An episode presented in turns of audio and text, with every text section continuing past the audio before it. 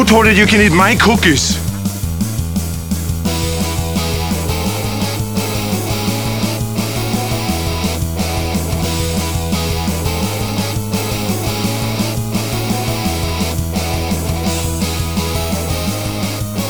Hasta la vista, baby.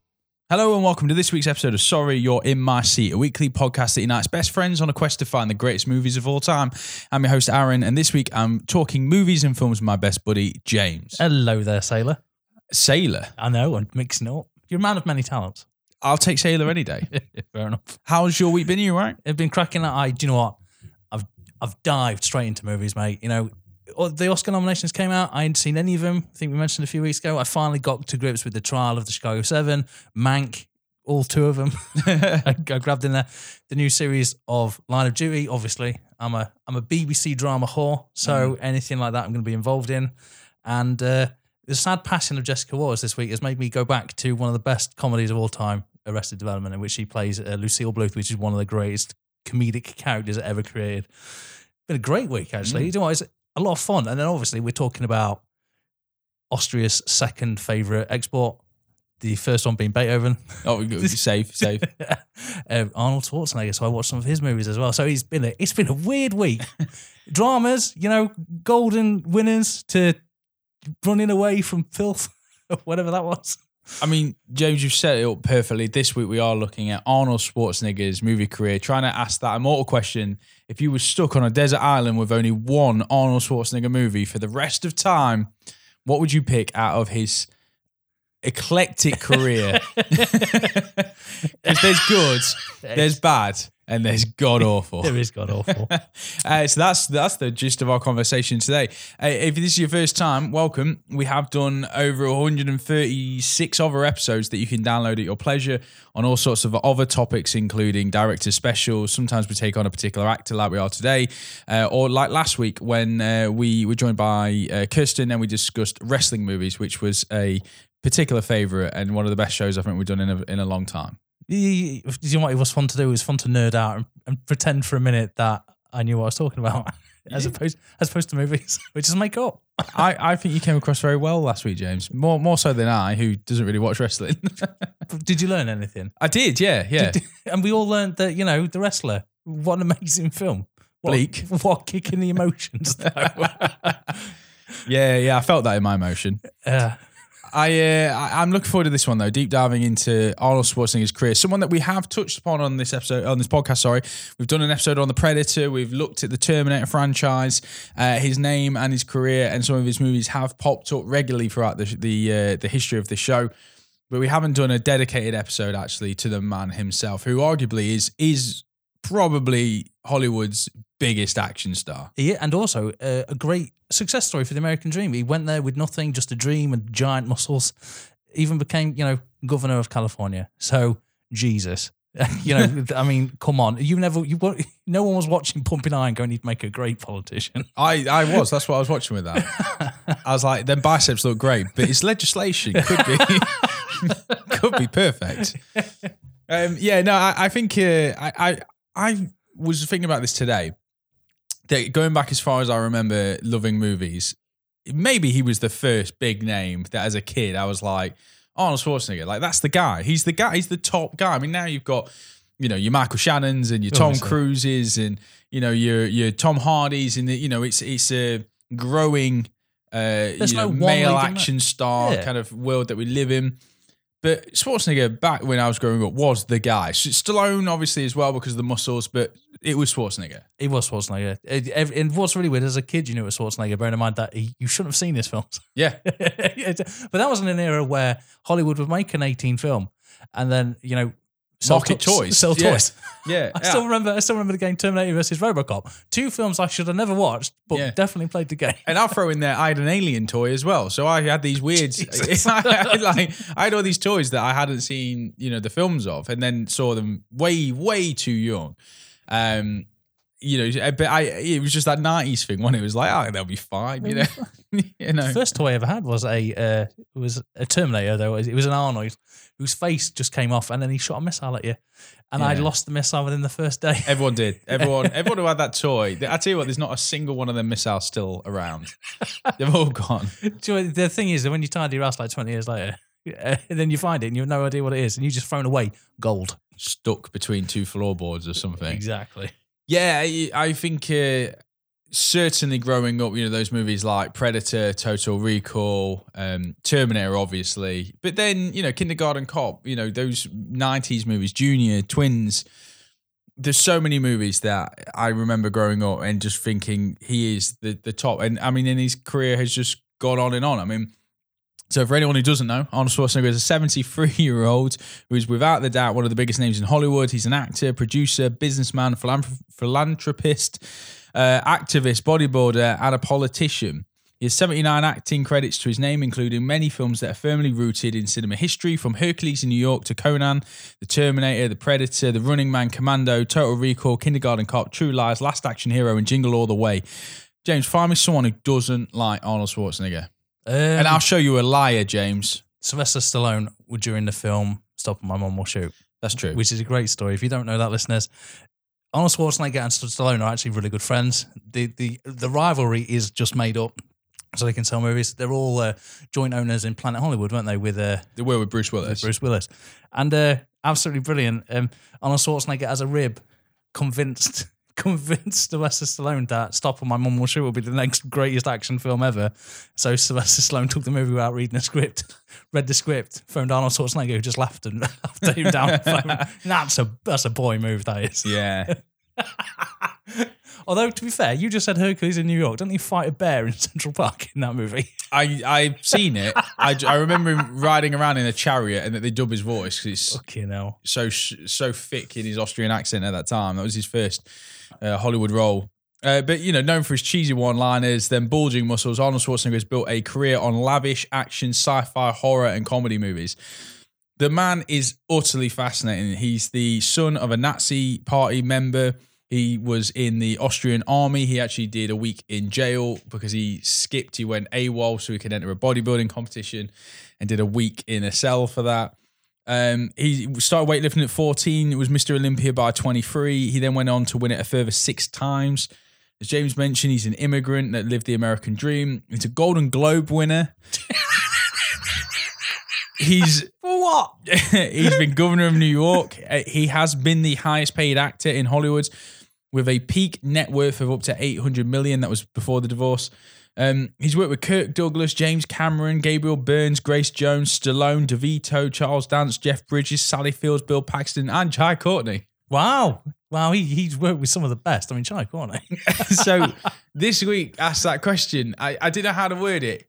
Desert Islands, um, apocalypse happens, and you can save one Schwarzenegger movie. Aliens come down, and you have to show them one film. It doesn't have to be the best. It doesn't have to be the the, the critic's favorite. It has to be your personal choice. That was the goal of today's podcast. So obviously, it's going to be derisive no matter what we pick because somebody will pick one, someone will start screaming at it. I can already think of several fans that will tweet us later, just be like, We "No, got it wrong. You Yeah. got it wrong. And to be fair to them, we will. well, let's look first at what Rotten Tomatoes said. So, in ranking order, Rotten Tomatoes top five Schwarzenegger movies based on critics' responses. If that's what tickles your pickle or your tomorrow, Have you done research? I've done some research, man. right, you've changed. I always do research for this podcast, you lazy bugger. um, Rotten Tomatoes, Terminator in the top spot with 100% on Rotten Tomatoes. Nice. I agree with that. The that. 1984 sci-fi classic. No doubt we're going to talk about that shortly, but we have done a whole episode on the Terminator franchise. Do go back and check that episode out. Uh, second place, T2 from 91, Pumping Iron from 1976. That's shocking that that's so high. Uh, well, talk about what it did for the industry of bodybuilding. Do you know what's really weird? is I never watched it. So to be fair, that's on me because I've never really been interested in bodybuilding. So why would I watch a documentary on it? But uh, it's very fascinating. I believe it was you that was telling me about it one time. Like actually, what a fantastic insight it is into that world. It is, yeah, and, and what it did for mainstream bodybuilding and the the the surge in gyms and people getting into the sport, into the that that weight training way of fitness is you know, what other documentary can you really put your hand on that has done that? I mean, I know after we watched Free Free Solo, we we obviously started rock climbing, didn't we? After that, but in the hopes that we'd fall off. Oh yeah, uh, you know, I, I talked about the Rubik's Cube documentary, Speed Cubers, a couple of weeks back. Um, haven't picked up a Rubik's Cube, but you know, I, But you've thought about it. I did think about it, yeah, But and, but I don't own one, this has made it incredibly hard. But yeah, what that, that what that movie did uh, is, it, I mean, it is dated. It is like I say, it's seventy six. It's it is somewhat cringe, and if you're not into you know the clanging of weights and the sweaty gyms, then I can see why it's not your cup of tea. But it is utterly fascinating that, and I mean this in the biggest compliment, but the freakish size of these blokes that uh, that they get into, um, you know the the the protein and the eating, and at the time it was a time when um, steroids were not an illegal drug, um, you know, which or, or certainly banned in the industry as much as they are now. Um, it is an absolute eye opener into that that weird world. Jesus. Yeah, I'd watch it. I, do, you, do you know what? Your passion about it makes me want to watch it. Uh, I I watched it eating a Chinese. How did you feel? Did you feel like a scumbag? I felt dirty. um, Mate, I used to do that when I watched what's Ben Kingsley when he watches Gandhi. He goes on a hunger strike. And I remember watching it with about two pizzas. I was just like, I mean this for you. And then afterwards realised what a dick I was. Uh, so Rotten Tomatoes, Terminator T2, Pumping Iron, Total Recall in at number four, and then The Predator um, in at number five. So that is Rotten Tomatoes. IMDb's top five. Again, The Terminator, Predator at number two, Total Recall in at number three, T2 at number four, and Commando at Command- number five. Commando is the forgotten action movie. That's always the one that people seem to forget. Uh, Well, it's certainly the people I talk to seem to forget because they always go Predator first, Mm. or they'll go, you know, probably Terminators actually after that. So, but Commando's the first one where he's just like, oh no. Do you know what Commando was for- forgotten about? And it's, it's cracking because I believe it was one of his first big action films as well. Yeah, 85. I mean, it, it, certainly, you know, off the heels of, you know, the success of the, the Terminator movie. Um, yeah, I think Predator's the cool film because the Predator's cool. He's like, he's an awesome alien warrior. Yeah. Uh, and that movie is cool. You know, like it, the three acts of that movie, you're waiting to get to that third act when it is one on one and all of them machine guns and modern tech or 80s modern tech is out the window and it, it goes back to primitive sticks and mud. It, that movie is fucking awesome. Do you know what I don't understand about Predator? Right, is the Predator comes from miles away to hunt humans, to be you know the ultimate hunting machine, to only hunt the best. You know, he doesn't shoot the woman because she's unarmed, but he'll sh- he shoots the big burly men because they're all chewing tobacco and sh- got mini machine guns on uh, mini mini guns, destroying a forest, a jungle. It wants the best. It wants. It wants the best, but then it uses weapon, you know, invis- invisible, and it, you know, shoots lasers out of its ass. And you just think that's not a fair fight. But at the same time, is it a metaphor for us hunting animals? You know, Yeah, so, you know, when hunters go after a deer, well, it's a deer and you've got a gun, so it makes you a fucking idiot. It's not a fair I, fight. I, I, I don't know what you're on about, James. I think someone who's got, you know, a, a high-powered assault rifle against a, a vegetarian like a giraffe, I think that is a completely fair fight, James. is a fight. Don't know what you're talking about. I think these To be fair, though, I would hunt vegan. just grazing on the, you know, on the African landscape. Just grazing outside of Starbucks on their laptops, telling everyone they're a vegan. Just sorry. I know, I know you're a vegan. I apologize. I'm not a vegan. I'm vegetarian. Okay. I was only joking. I'm trying to go vegan. Anyway, I always thought the Predator was kind of a dick. And then at the end, when it is a fair fight, he fucking loses. And then it doesn't, it doesn't, you know, respectfully go oh, off, you've won this one fair and square. It goes, no, hmm. fuck you, I'm going to blow the planet. Just- yeah, that's a sore loser, that, That's a fucking dick move. In a dictionary, dick move is a Predator. It was high on that list. Yeah. But then again, if Arnold Schwarzenegger had the power of invisibility in that movie, it would be pretty shit to watch, wouldn't it? it wouldn't be the most entertaining film. Just the Predator going, well, where is he? yeah. And to be fair, the Predator is quite camouflaged with that. He's, you know, he's more camouflaged than than Schwarzenegger is. Or the original Predator, which was a lobster in a suit, played Yeah. by uh, Jean-Claude Van Damme. Yeah, yeah. Go back to our Predator episode, deep dive into that one. Um, Rolling Stones top five in this order. Terminator 2 came out on top. Predator, uh, then Terminator, Conan the Barbarian, Ooh. and True Lies. Do you know what? So far, that's the list. For no real reason, that's the list I'm gravi- I'm gravitating towards. I suppose that's the more in touch with the people. Yeah. it? Yeah. I suppose the other two are critics' lists, I guess. Mm, I just th- there's something about an unknown, and when we start talking really in depth, the films that I like aren't necessarily the films that people would pick. Don't get me wrong, I like them, but I just like them a bit more, a bit different. Well, finally, NME's top five. uh, the Terminator again. So that's three of these um, r- ranking in with the Terminator. Then T2, Total Recall, Predator, and The Running Man. The Running Man's a weird one. I've got problems with the Running Man. Yeah, I I've watched it this week ahead of this podcast, but was not something that I was rushing to go back to watch. Had we not done this episode, Do you know what? It's not as bad as I remembered, but that's better. it's entertaining. It is entertaining. I, I've never read the book, which I think you have. Mm, And it was it, an hour and 34 minutes? yeah, And within four minutes, it's the book's done. It- yeah. the book yeah. They is pretty much just took the name and, and the basic concept of the just dystopian future of a game show. Yeah, Edgar Wright's remaking it. Yeah, I heard about this. Yeah, yeah. So that'll be different. That'll be cool. Can't wait to see Nick Frost being the running man. It's going to be awesome. No, Simon Pegg will be the running man. Obviously. Obviously. I forgot. Yeah, I, I, I, I'm looking forward to that one actually. Um, but most importantly, what did uh, people that follow this podcast uh, or listen to this podcast say? So we had a whole host of feedback this week when we put it out on social media. It was very good. Thank you very much. Um, so I'm going to try and butcher some names and uh, get some bits wrong. So I do apologise if I get these mixed up. But uh, Monitoring the Score podcast said Predator. Martin White said Predator. Um, no, sorry, said Total Recall. Tom Green and Anthony Marshall said Terminator 2. The Rambling Geek, James Shepard, uh, Hastings Film Review all said Commando. We had Dave Donaldson, All 90s Action Pods, Head to Head podcast saying Terminator 2. Um, more, we had also for Predator, Steve Shannon, Aikido, uh, which is a gaming bar in Lincoln, uh, Adam Bell, uh, the Jamcast podcast, uh, at Haunt Scene, Film Floggers, uh, Kids What We're Watching Tonight, all saying Predator. Uh, KLP said Conan the Barbarian. Anthony Hawkins said True Lies. More for Terminator, we had Man About Pods, uh, Man About Life podcast, Sarah Felton, Kurt Smith. I understood that reference and Unspeakable Network also in Terminator. Derek from Midnight Myth said T2. Chase on social media said Total Recall. For, for Running Man, we had Chibs, Griff, and Sabi uh, Red, and then some unsung ones from those lists. We had some love for Kindergarten Cop coming Yeah, from did. Uh, Riveri uh, True Crime Podcast. There's something about Sandy Film Fight Podcast. The Big Fat Movie Guy and Sam Jenkins. Um, we had the heavyweight chumps uh, Yes. pushing for twins, and uh, our good friend Han Solo Hannah going with Junior.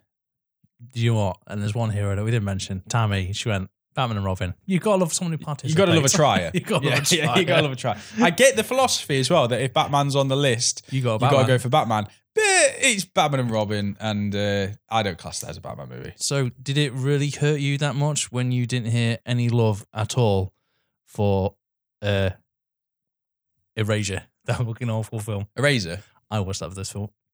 It's I- terrible that movie. He's so bad. Do you know what though? The graphics are pretty good. The X-ray guns, they're Mm. actually pretty cool badass. I quite. I was watching them going, oh, I like them. So Mm. uh, I thought someone might stick that in there. Sixth Day, I was quite a fan of that. End of days though. No end of days in there. I liked End of Days. I like end of days. It might come up later. There was a big thing when it was coming out, like the Millennium. It was like it, I remember him coming over and he was on Radio One and he was talking about it, and you know he's, he's saying how it felt like a very fitting end of uh, century um, film to kind of come out with, and I, I actually fucking like that movie. I thought it was pretty good. uh, collateral damage. Um, yeah, not a big fan of that. I remember watching when it first came out. I remember really liking it, but to be honest, it's not a film I've ever really gone back and watched. No, no. So I that that one is similar uh, to the movie Aftermath in the sense that it's a revenge story for his parent, uh, for his family, I believe. Collateral Damage more hanging on to the '90s action, even though it was in the 2000s. Oh right, no. It's very much. I think his uh, family were victims of like a car bombing or a terrorist attack, and they were collateral damage. And he goes against those that um that, that murdered his family. Aftermath's the one about the plane crash, isn't it? I believe so. Yeah. Yeah. and he goes after the pilot and the others. Yeah. So it's not all good news though, and you know, with all good things, there's a flip of the coin. Um, recently, I saw Around the World in 80 Days, where he's a cameo in Prince Prince Hapi, and that was Mm. bad. Steve Coogan one, isn't it? Yep, that was that was. So it's not all good, but we'll let you off because the majority of it's good. Yeah. Red Sonja, I don't remember Red Sonja. Do you remember Red Heat though? Oh yeah, I love Red Heat. I love Red Heat with uh, Belushi, but not, the, yeah. but not a good one. yeah, I love that one. He, he plays the Russian, the Russian uh, police who comes over. And Um, so you know what? Ranging. The problem is though, as he's got older, his movies. I believe he picks movies just. I think he picks them to stay relevant, and that's hurtful because his latest films aren't that great. However, there's one film that has been massively missed: the film Maggie, yeah, which was a cracking film. Um, I do you mind if I talk about it for a sec? Because that's a film I rewatched this week. Go for it. So Maggie is a 2015 film. It's a post-apocalyptic kind of drama directed by Henry Hobson. It's his first film starring Arnold Schwarzenegger, uh, Abigail Breslin, and Joely Richardson. So Arnold Schwarzenegger as a wife, uh, sorry, as a as a daughter in a new relationship with his uh, Good start. stepmother. Good start Yeah, it was good start. Strong. Sure. Basically, the zombie apocalypse has happened, and then when people get affected, they've got like a month, two months, three months before they actually turn uh, carnivorous and start attacking people. So people are actually living with the disease, and his daughter is unfortunately bitten, and he has to deal basically with. He's a small town farmer. Is a small town community. Like everyone knows everyone's business. So when he finds out that his daughter's been bitten, you get the choice of either putting her down himself or taking her to a facility. He decides not to. He keeps her close by. She meets friends who've also been bitten and, uh, you know, infected with this disease. There's a horrible scene where she breaks her finger and like black instead of blood oozes out. And Arnold Schwarzenegger in this isn't an action hero. He is a fantastic dramatical, uh, dramatic actor dealing with the what I would, you know, where parents concern about their child, driven wildly by these great emotions. In a, in a, in a, the final scene is like this crescendo of all of these feelings and emotions, where basically he, he kind of picks between it, you know, his wife or his daughter, because his uh, the stepmother uh, is basically you need to kill your daughter now. She's gone too much. There's this weird scene where she can smell food in the house. And then she re- she's like, "Oh, who's cooking? That smells great." She goes in the house. There's no one cooking. Then she realizes because she's now starting to smell human flesh. The realization that she's now gone too far, and then it's the ultimate. Weirdly, it's the most action movie you'll see because action's all about you know men and brawn. It's the most, the biggest choice a character can make. is like, should I sacrifice my own daughter? And then there's a couple. There's a relationship in the story about uh, a father who went the opposite direction, who didn't kill his daughter, and he ended up turning with them. And it's, do you know what? Maggie is a fantastic story. And I do you know what? If you asked me in the 80s, did I think uh, Schwarzenegger was able at this performance? No. Thought it was a powerhouse performance. It was a great performance. I think he's fantastic. It's great. Abigail's fantastic. Abigail Breslin. The storyline is amazing. It comes out of nowhere. I think we may have touched on it in episode two when we were talking about, you know, zombies. And this film, you know what? I'm going to do this. Mwah. It was a, an exquisite film that ages well. I really enjoyed it. Downside though, it's not my number one choice. I've only got to pick one film. Yeah. I need an action star. He's not actiony in this. He's drama, perfection. Comedy, it's not a comedic film. Action, it's not that. It's about a man dealing with the ultimate choice.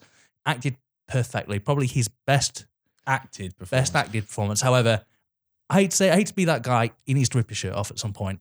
Oil up with some baby oil. Grab a gun. I need that at least. If there's a, if there was a scene in it when Alien came down and started hunting his daughter, and then he ripped his shirt off, maybe. But it's Well, not here. honorable mention though, and this podcast is all about giving recommendations for Hmm. people that maybe haven't seen uh, some of these more, I don't know, obscure or under the radar movies. Maggie is certainly a top recommendation. It's a slow burner, but it is rewarding uh, and ultimately not the biggest investment. It's not the longest movie. I agree with everything you said. I thought it's a it's a well acted piece, very very entertaining for its runtime. Different as well, I think, because the horror genre, uh, sorry, the zombie genre is always something that I think when you've seen one, you risk seeing them all. And I like it when you get one that kind of goes against the grain a little bit. Maggie certainly did that. I like the idea as well that once you're bitten, you don't instantly turn. You Yeah. then there's like a period where you're slowly infected, and then there's a choice. Yeah, which is all which is ultimately worse. It's prolonged. Yeah. It's slowly taking the plaster off instead of ripping it off. It's- Exactly. You know, it is. Um, I Oh, mean, and- also in 2015, he had Terminator Genisys come out as well. So certainly, you know, if He you had a time machine and go back to 2015, go watch Maggie instead. uh, Terminator Genisys, not even getting a Phil Collins cameo, which I was a bit gutted about. That's for all you musos.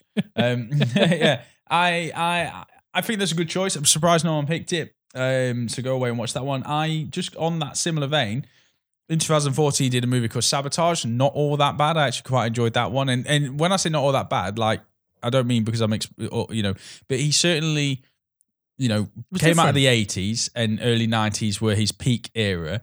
And then going into the two uh, into the 90s, like late 90s, pretty much Batman and Robin, it started to go a bit downhill for the man.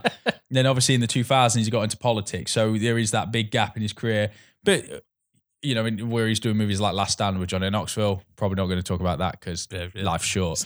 um, But the expendable movies as well, there is a lot to talk about. Talking about his best acting, though, you said in Maggie, I think Terminator is his best acted performance. Which one? Terminator 1. I'll be back. Then yes, I agree. The, basically the Stoic Killer, but it, there's a fascinating story. You need to go back to the Terminator story. He wasn't originally down as the Terminator. He was originally down as Carl Reese, and uh, he was like he just basically took Cameron out for lunch and was like, "You're doing it all wrong. He needs to have no emotion. He needs to be blanket robot assassin." But I'll do it. No, he didn't. Cameron was like, "You do it then." Like I imagine a very pissy way. Just fucking do it yourself, Arnie. Just do it your fucking. We get self. it, Arnie. All right. We get it. But no, you're right. It, do you know what? The first time, well, maybe not the first time, but one of the first times, the absence of acting is the best acting itself. Mm. I mean, Adam Sandler does that on a weekly basis, and he's not even trying. So, uh, but no, I, the first Terminator. Do you know what the most shocking scene in the first Terminator film is? Is when he just walks into the police station, Yeah. and he just starts shooting people with no regard whatsoever. It's fucking haunting. The most no, the most shocking scene is when he goes into the gun store and the gun owner Oh, just yeah, gives him a gun and bullets and doesn't think he's going to get shot. America. America. I mean, if that was a draft, mate, it would have been a fair game. Um, so Sorry. I know hunters, bunch of can't say it, can't say it. 138 episodes. Never dropped that word just yet. Never drop it. Right. You know what? Whilst we're talking about films that didn't come up, now would be a good shout to talk about. We'll do quickly End of Days. You, you Yeah, and I yeah. both love End of Days. So Yeah. he's starring up against uh, Gabriel Byrne. Arnold Schwarzenegger plays. The, now this is a bit of a cliche. He's lost his family. He's a mercenary for hire. He basically drinks. He, the first time you meet him, his breakfast is he blends up a Chinese. Uh, slice of pizza in there, mate. Some Pepto Bismol and some coffee. Say breakfast is the most important meal of the day. That's Schwarzenegger's breakfast. So we were. To, I was talking about when I was talking about uh, Maggie. I need a bit more action. So in this, he's paid to uh, protect a gentleman. Turns out that gentleman is the devil who's come to Earth to impregnate a woman who give birth to the Antichrist and give way to the end of days. We've all been there. We've all been there. You know, it's normal Friday night. What have we got here? We've got someone who's pissed off with God. We've got religious allegories, which I love. We've got Gabriel Byrne, and I'm going to say this. Kevin Pollak. I'm no, I'm not saying that. Kevin Pollak hasn't been relevant since The Usual Suspects. um, Gabriel Byrne is one of my favourite uh, devils. I thought he's so good. There's a scene where he kills a man by pissing on a car. It's like, yes, that's what I want from my devil. Salty. Yeah, didn't he kill Kevin Pollak that way? Yeah, I think so. Yeah, yeah. He pisses on his car, which then turns into gasoline because you if you did not read the Bible, he pisses gasoline. Um, but it's a really taut thriller, which it is a thriller. There's a scene where he gets crucified. I remember watching that quite young, thinking they've crucified Arnold Schwarzenegger. What the fuck is this film? It was a daring choice because religious films do not necessarily go that well. They can be quite hokey, quite pokey, especially if you've got the actual devil. The final fight scene, bit of CGI, bit bollocks. Uh, as soon as you drop the, the Gabriel part of the devil, Gabriel Byrne was my favorite part of the devil. Great foil though in Arnold Schwarzenegger, trying to basically it's a metaphor kind of for his filmography. He tries to shoot the devil down, doesn't work. Ultimately, has to do a bit of acting, a bit of drama, a bit of sacrifice. It's all. It's a great film that is very dark. I mean, when you're watching it, you need you need a duster, mate, mm. because it is grimy. However, I always remember the score and the acting abilities. But then again, he was against Kevin Pollak, so maybe that was quite easy. Yeah, I mean, he got crucified more in uh, from the critics in Batman and Robin, that was a good joke. but in uh, in in End of Days, I love that film. I, dark, dingy, has a real atmosphere to it to the whole film. You're right. I think you've grown up seeing Arnold Schwarzenegger take on platoons and aliens and all this stuff. It's only natural that he takes on the devil. Yeah. um, and and gets his ass kicked for the majority of the movie. You know, Yeah. because he's mortal. Looking forward to the next sequel where he fights the sun. Fucking love that. um, no, a really cracking film, which again surprised me that it didn't come up. Do you think, and this is genuinely a probably a deep question for this, Arnold Schwarzenegger asks this question himself every night before he goes to sleep, where he tries to sleep and he toils and it's like emotional ways and he's perplexed and he's thinking emotionally, he's like outside of his head, wondering who is Arnold Schwarzenegger. But do you think fans only appreciate him because of his action abilities? Do you think his act, uh, his action abilities? Do you think his actual acting is something that audiences don't give a toss about? Because we've named kind of three films just there where it's his acting more than his action, Yeah. and they weren't on the list. But I, I know, I, I think his draw is like when people would go to traveling, you know, circuses and stuff. It was something that people hadn't seen before. They, He Mm. was huge. He- you know, like you, other than things like wrestling and, and those kind of sports and stuff. He was massive. Like he's pumping Iron Days. Some of them early movies, he is absolutely huge, and I think that drew in big audiences. That you know, the, your your action star had gone from your John Waynes and your cowboys, and in comes this guy who you know is over six foot. You know, he's he's Austrian, so there's a bit of something exotic about him. You know, but he is just a force to be reckoned with. Put a gun in his hands, you know, a big cannon of some sorts in you know some of those earlier movies that we talked about, uh, you know, Commando or whatever, it, and it, that just pushed him in the limelight. Yeah. I, I think his acting, yeah, certainly his acting kind of came on further down the line. Just wonder if maybe he never got the chance. Every, maybe like Hmm. Hollywood casters was just like, you know, he went and was like, I'd really like to do a, a remake of of Hamlet, and they were Hmm. like, no, no, no, no, no, no, Commando three. This time it's personal. You know, something like ridiculous, like we want you to shoot a man. It's like, oh, can I give a soliloquy? Well, you can say a one liner.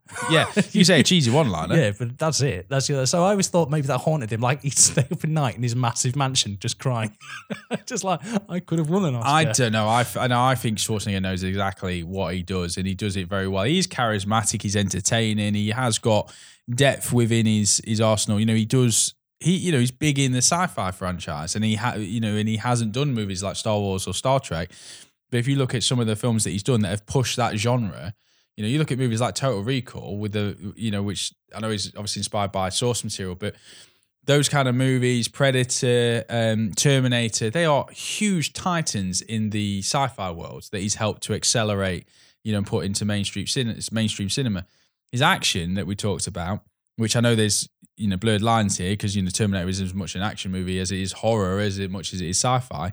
But he is a he is a tour de force of those kind of movies in his earlier career, and and I like that he's kind of took some more because even a movie like Aftermath that we talked about not being you know a contender for this podcast for the the one movie still is a more of a dramatic role you know than than some of his kind of knock knock jokes and his you know big guns that he does Mate, he's famous for his knock knock jokes. But end of days I I think if I was on a desert island uh, with one movie it's a bit too bleak for me taking is it. very But it's bleak. an honorable mention once again as a as a movie that I ultimately was very impressed by when it came out and I do like going back to every now and again when I'm ha- when I'm having too much fun James When you're having a piece of pizza, a bit of Chinese, a bit of Pepto Bismol, you're just thinking, ooh, how, much, how shall I serve this in a blender? would it be Christmas without Jingle All the Way I don't like Jingle All the Way. what I, do you know what my problem is? Is that I hate Sinbad.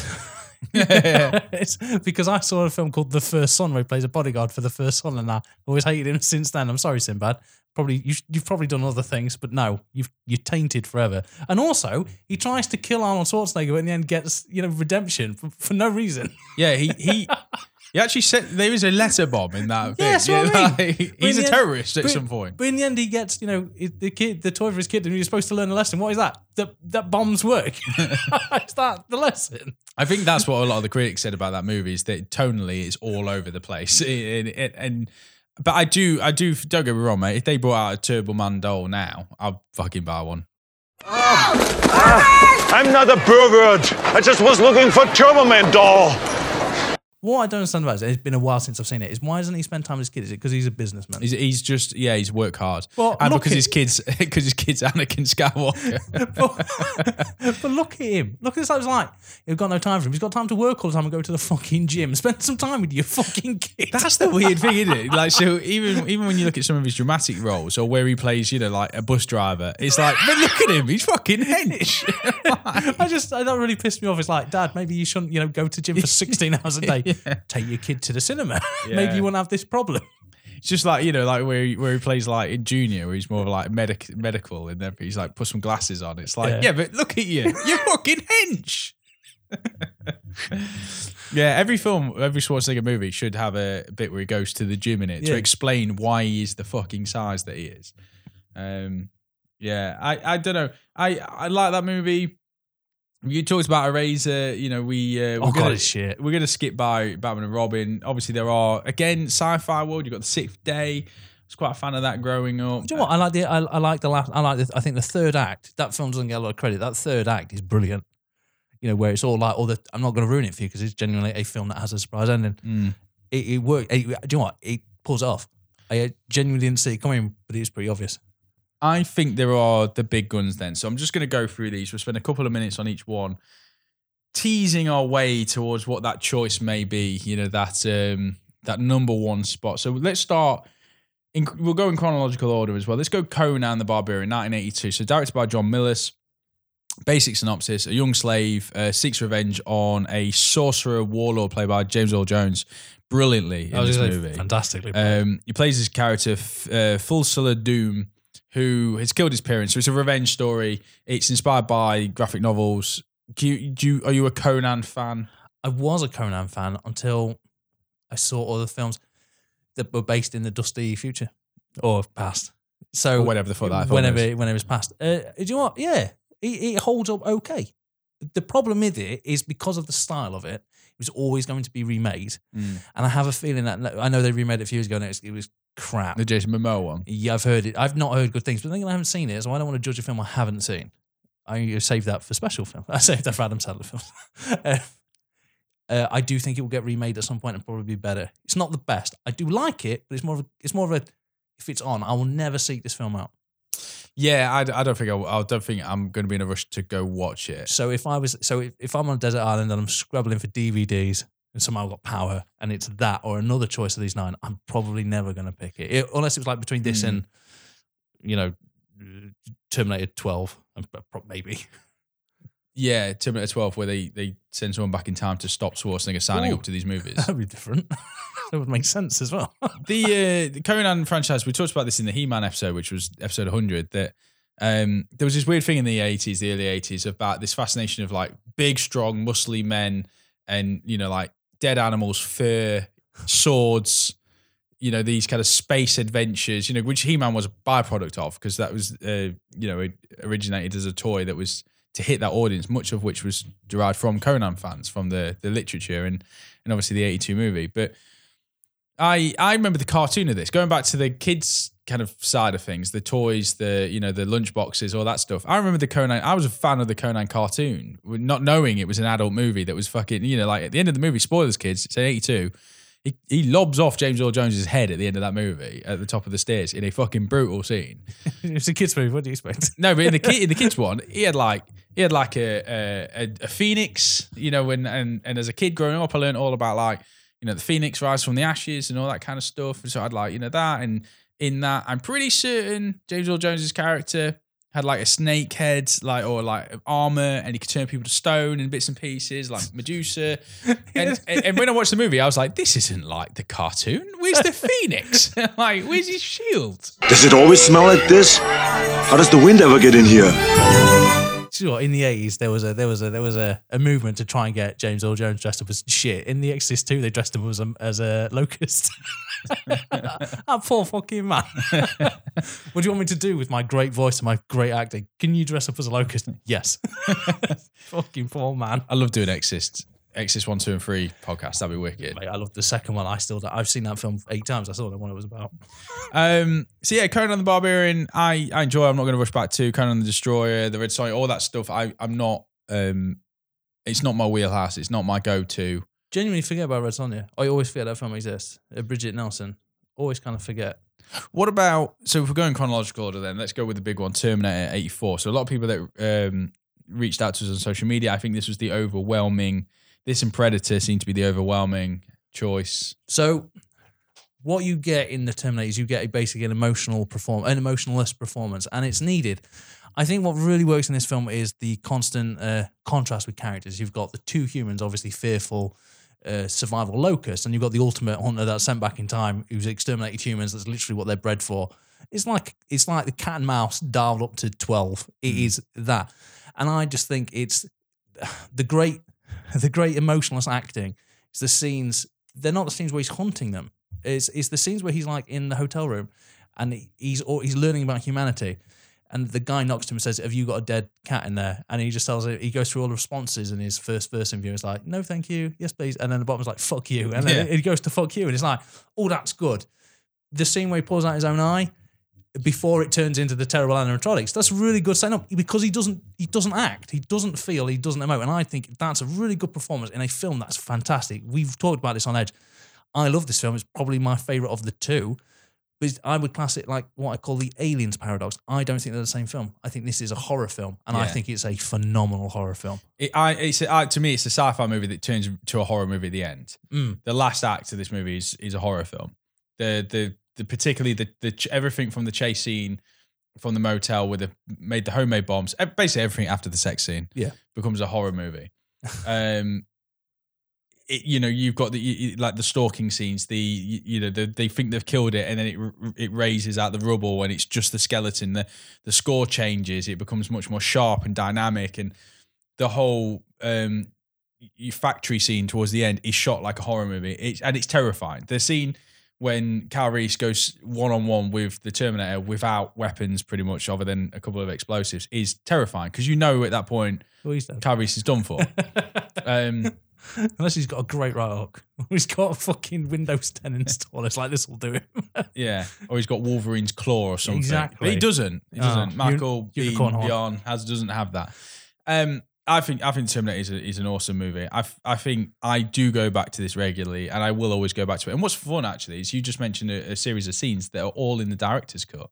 Oh, are they? So all Oh, those scenes, the taking out the eye, the responding to the person through the door, the fixing his hand, those are all director's cut scenes. I think I've only ever seen the director's cut. It's just like Terminator 2, which Yeah. we'll get onto in a second. I've only ever seen a director's cut. So when people go, oh, have you seen it? I always respond. infinitely "Director's cut." better. Yeah, infinitely better the director's cut. Um, fantastic. I mean, is what Terminator would definitely be on my list. It's a potential. It could be It could be Terminator. going into 85 commando directed by mark l lester uh, so this is a retired special forces colonel going after to rescue his daughter uh, from a, a group of his former they're sub- subordinates aren't they they Yeah. his old crew his cronies um, obviously in this one benedict is the bad guy Yeah, this is this is the one-liner film. This is where it spawns from. All of these one-liners. He's a liar though. Promises to kill him last, and he doesn't. Liar. I love that sort of stuff. I think this is probably the best action. When he's the Terminator, he's just walking around killing people mercilessly. This one is his best uh, action, I would guess, if you weren't an on-killing machine. It- There's hard. There's hard to compare to him because in one of them he's kind of invulnerable. So the best action scene for me of all time is the idea of him walking through a police station, just not cover, just walking up to people, shooting them. The panic. I think it's really well shot as well, especially the scene. Whereas in this one, it's obviously it's a it's a time story. It's a bit like 24. I know it's not shot in real time, but there's the element of time. He has to get there before his plane lands, and I still don't really know how the you know how the, how the logic works in that plane being one of the fastest modes of transport, and he just hitchhikes there. Um, the villains are pretty good, memorable. The script is good, and do you know what? The action holds up. To me, though, Commander Commando is really good until you compare it to another film that's coming up. And then if you have to choose between the two, in my opinion, you're allowed to have your opinion out there. There is no choice. There's one film that that is an upgrade to this film several ways. Yeah, Command. I like Commando. It is from the front cover. If you were ever to judge a movie from its front cover, you know what you're getting with this one. You know, like Schwarzenegger, muscles out. You know, grenades and guns, and just him. You know, that is all the poster is with the movie with the word sorry, Commando. You- you- fuck it, you know what you're getting with this film, and it doesn't doesn't disappoint. It is, you know, just short of two hours of just non-stop action and over the top bazookas, rocket launchers, and yeah, all that stuff. I, I I don't rush back to watch it, but I enjoy it every time I watch it because it is an absolute joyous slice of 80s action. and I've the kid's brilliant in it, and that's very rare, especially for the eighties uh, action It's film. Alyssa Milano, isn't it? A very young. What was it? Yeah, yeah. She's fantastic. I've I've really liked the child, and I just during this during this period, and then we said this last week on the wrestling. There's something about the Hollywood industry that wants to get really ripped men uh, to hang about with children constantly in all those films. It works in this one. If that's a really early performance, she's brilliant. I think it's the it's the mechanic, isn't it? Of you know that you need that- someone that- really strong, someone so vulnerable. that's their, their their vulnerability is something as innocent as a child That's- tends to be the the plot device, doesn't it? the, the problem is though the film Santa with muscles exists with Hulk Hogan. But they're not all perfect, James. They're not all Oscar winners. Let's be honest. Um, yeah, I, I, I love Commando. Um, I don't think it's my choice though. No, it's it's not mine, and I'll tell you why. It's a really great film until what I would call an upgrade comes on in a few years, which you're about to mention. So let's go with uh, eighty-seven Predator. That's the film. I just think you know if you look at the settings and the, and the guys, the one-liners, the team that gets together, Predators is probably one of my favorite action films of all time. I fucking love this film. And You did an episode on it with a good friend Cream and Sam when we did a break once for one summer, and I was devastated that we did Predator because Predator is actually one of my favorite films. I think it's fucking phenomenal. Arnold Schwarzenegger, phenomenal. Bearing in mind that with all your character development, the final part of that film, you you only know one character, but he does such a good job. He does such a good job of acting that you care. I know it sounds really stupid. Emotionally, you're invested in all the other characters because Dutch is the one that you you learn the least about. So Jesse Ventura's character, you know, with his friendship with his guy, uh, the Native American hunter, the one who's like all natural, Billy. Billy. Sorry, I forgot his name. He knows it. The only thing you know about Dutch is towards the end, he's like, oh shit, oh he can do it. So Dutch is the character you actually know the least about. He's the one that goes toe to toe with an alien, covers himself in mud, and uh, Finn. Still don't really and then that- cinema history. cinema history indeed. That film, uh, uh, you know, I'm going back and plugging the that episode of that we did the Predator, but it was so much fun. And yeah, I mean, this is when Right, I get Schwarzenegger it. Wasn't in it. Schwar- Right, I get it. Schwarzenegger started really becoming, you know, the the leading man in this, smoking a cigar throughout the whole movie.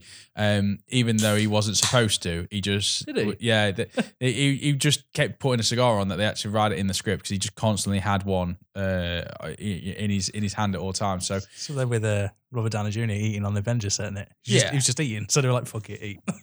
But um, Predator, I, I love. I think, I think you know it, it- that that taken out one by one. Because I always forget actually when I watch this movie, I always forget the opening bit. I always forget that actually you get to see that squad. Yeah, You know those special commandos going in and doing a mission. You yeah, know, and, being being a special commander. yeah, which again, it, it, they're not really. I'm not going to say they're stealth.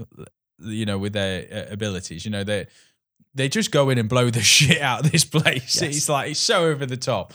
makes you think because they actually do it. They go over the top and kill people. It, it makes you think, what did the first squad do? Because there's a first squad that go that get hunted by the predator, but they don't blow anything up. So the suggestion is they stealth. And the predator was like, "Well, I love you then." Yeah. so Yeah, I, I and the movie starts with the skinnings and you know the the skinned bodies, which you know as a kid that was probably the first time where I saw something like that existed. I saw this movie way too young, and I was like, God, that's disgusting. And also in this, uh, I remember this is how dumb I was as a kid. But bearing in mind, I was like fucking six or seven when I watched this movie, eight probably. Um, they were like, uh, oh, must uh, Billy, the, who in real life was absolutely fucking wild. Apparently, he had his own bodyguard on set to make sure he didn't attack any of the other actors. good, that's who you want. Um, he uh, when in that line where he's like, uh, "Gorillas must have done this." I didn't think gorilla fighters. I thought like, what the apes? Like they don't skin people, do they? Do they? They're vegetarian. I was like, No, you were a really fucking dumb child. weren't you? I was, yeah. I was young, Jones. I'm only joking. Um, no, I, I really like this. Although standout performance, I know it's a yeah, I know it's an episode on Arnold Schwarzenegger, Jesse Ventura, because fuck it, he's brilliant in this. He, this is the better Jesse Ventura Arnold Schwarzenegger movie Yeah, yeah. because Running Man's not that great. Um, But it's also two off the bat, starring alongside uh, Bill Duke as well, in who's in uh, Commando and Predator. Who, I love Bill Oh, Duke. yeah, Bill Duke's voice. actor. That's maybe one of the best voices in the world. yeah, Also, and the man, the man shaves in the jungle. I was going to say those shaves with just a knife. Yeah. In a scene that's terrifying Mm. because he's just stood there. He's just stood there like blankly staring forward, like cutting himself with a knife. You're, you're right, Bill Duke. You're I know it's a proper razor. Oh, is it a razor? I No, it's a forget. proper razor. Yeah. Oh.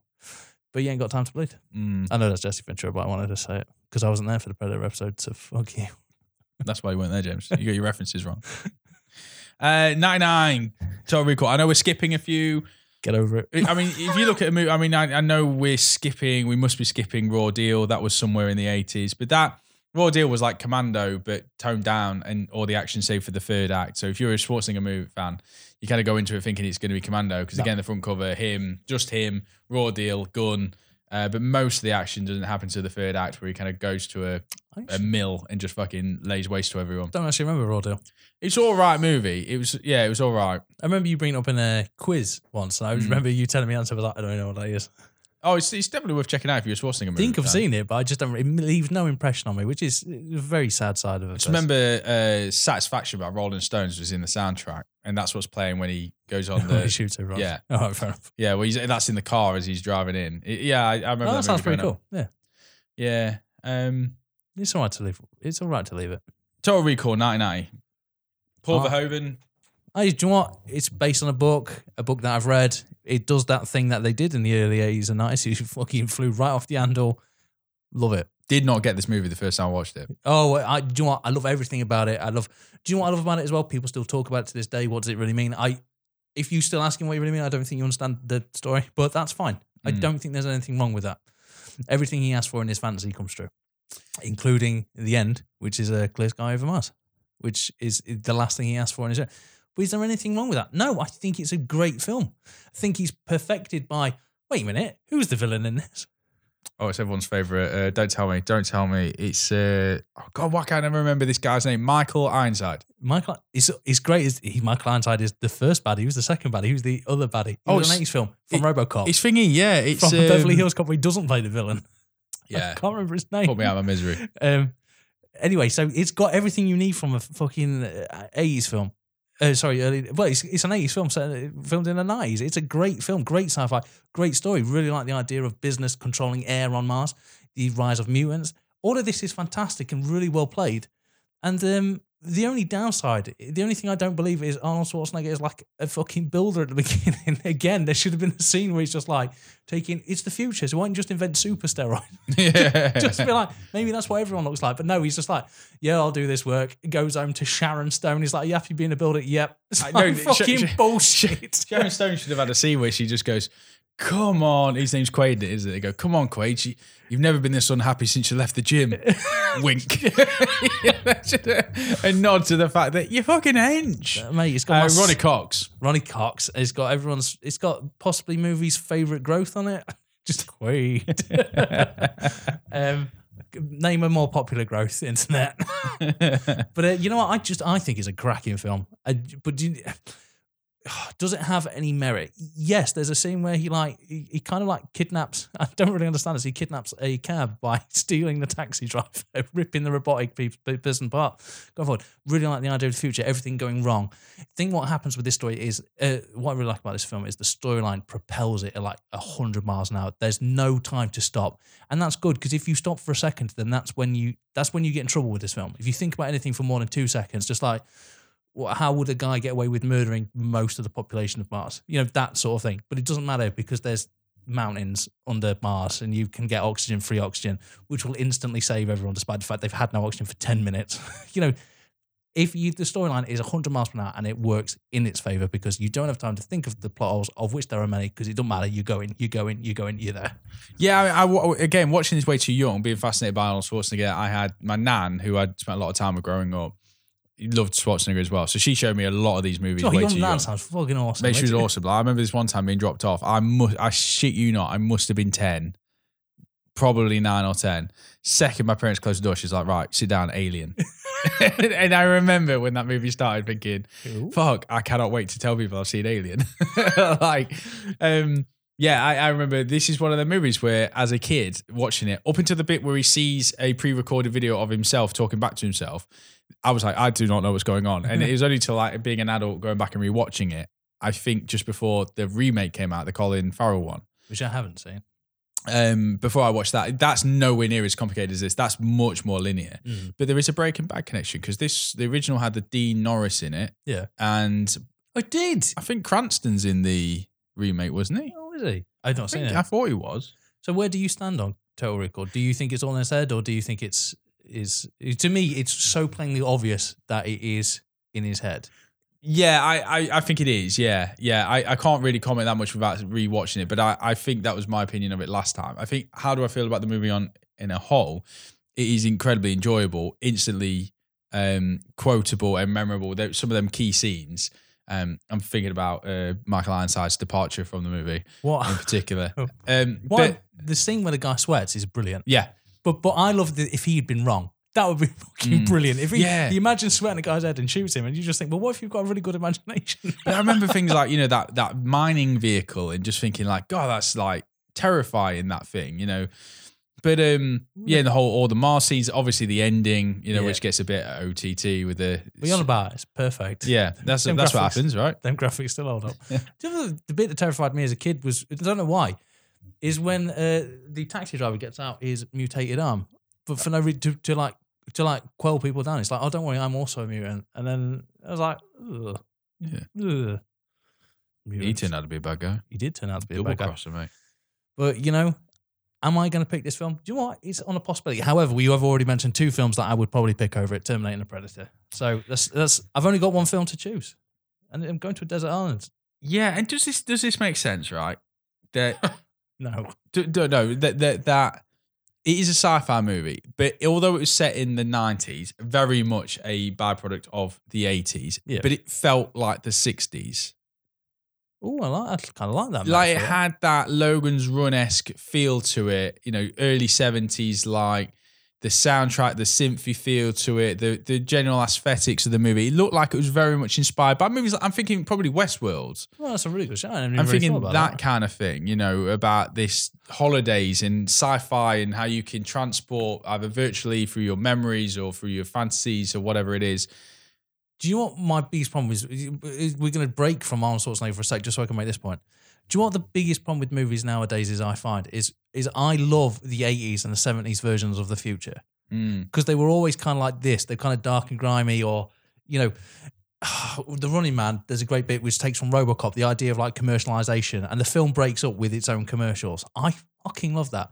When we look at the future now, it's always like it looks like an iPod. You know, it's just like so bright and shiny. I missed the 80s version of the future. Yeah. More personified by Back to the Future, which I brilliant. I, if uh, I, 2011 had been, been like like it should have been in Back to the Future, it would have been fucking phenomenal. I think I think a lot of like eighties movies about the future was always about making day to day life more more easy, and it's normally centered around floating cars and coffee machines that coffee machines that are supposed to make your life easier but malfunction all the time. Yeah. You know, it's a comedy hack. But yeah, you're right. They never really kind of, or they make a bold statement like a celebrity becoming a president and those kind of things. Yeah. Yeah, I, I don't know. I, I'm I'm not really into those uh, futuristic movies that I like them to go balls deep, mate. Like we're living on a different planet, you know, with Just- the with the fish people. I, that's what I mean. I just so when we're looking at this, this idea of future is brilliant. And the remake of Total Recall, I imagine their future to me wouldn't have. I would have been a bit annoyed. No. Total Recall, brilliant film. Yeah. I really like it. I I've got two better choices though. We can only pick one. I'm, I'm afraid I'm going to let you drown. Total Recall. And if aliens do come down from Mars and we have to show them an Arnold Schwarzenegger movie, it's probably not going to be this one. It'll be Mars Attacks. The one with Um, three boobies.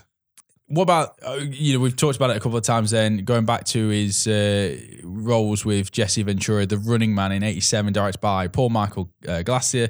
Dystopian future. Uh, a falsely convicted policeman gets his shot at freedom, but he must first take part in a TV show where contestants battle against killers for their freedom.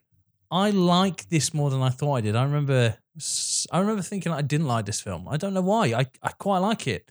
Also, when you're watching it, you're thinking, "Oh, this is just like a battle royale," but but battle royale came after. So, what's wrong with this being like? If you think about it, this is a blueprint for films like The Hunger Games, mm. that sort of thing. The idea of of people of an underclass or criminals in this case fighting for other people's entertainment. I really, do you know what? Or like the Romans, you know, and all these other like For them, civilizations that used human sport to to to tame the masses, so they weren't aware of the bigger issue at, at hand. Yeah, Oh, I didn't realize about your history degree. Shut the fuck up.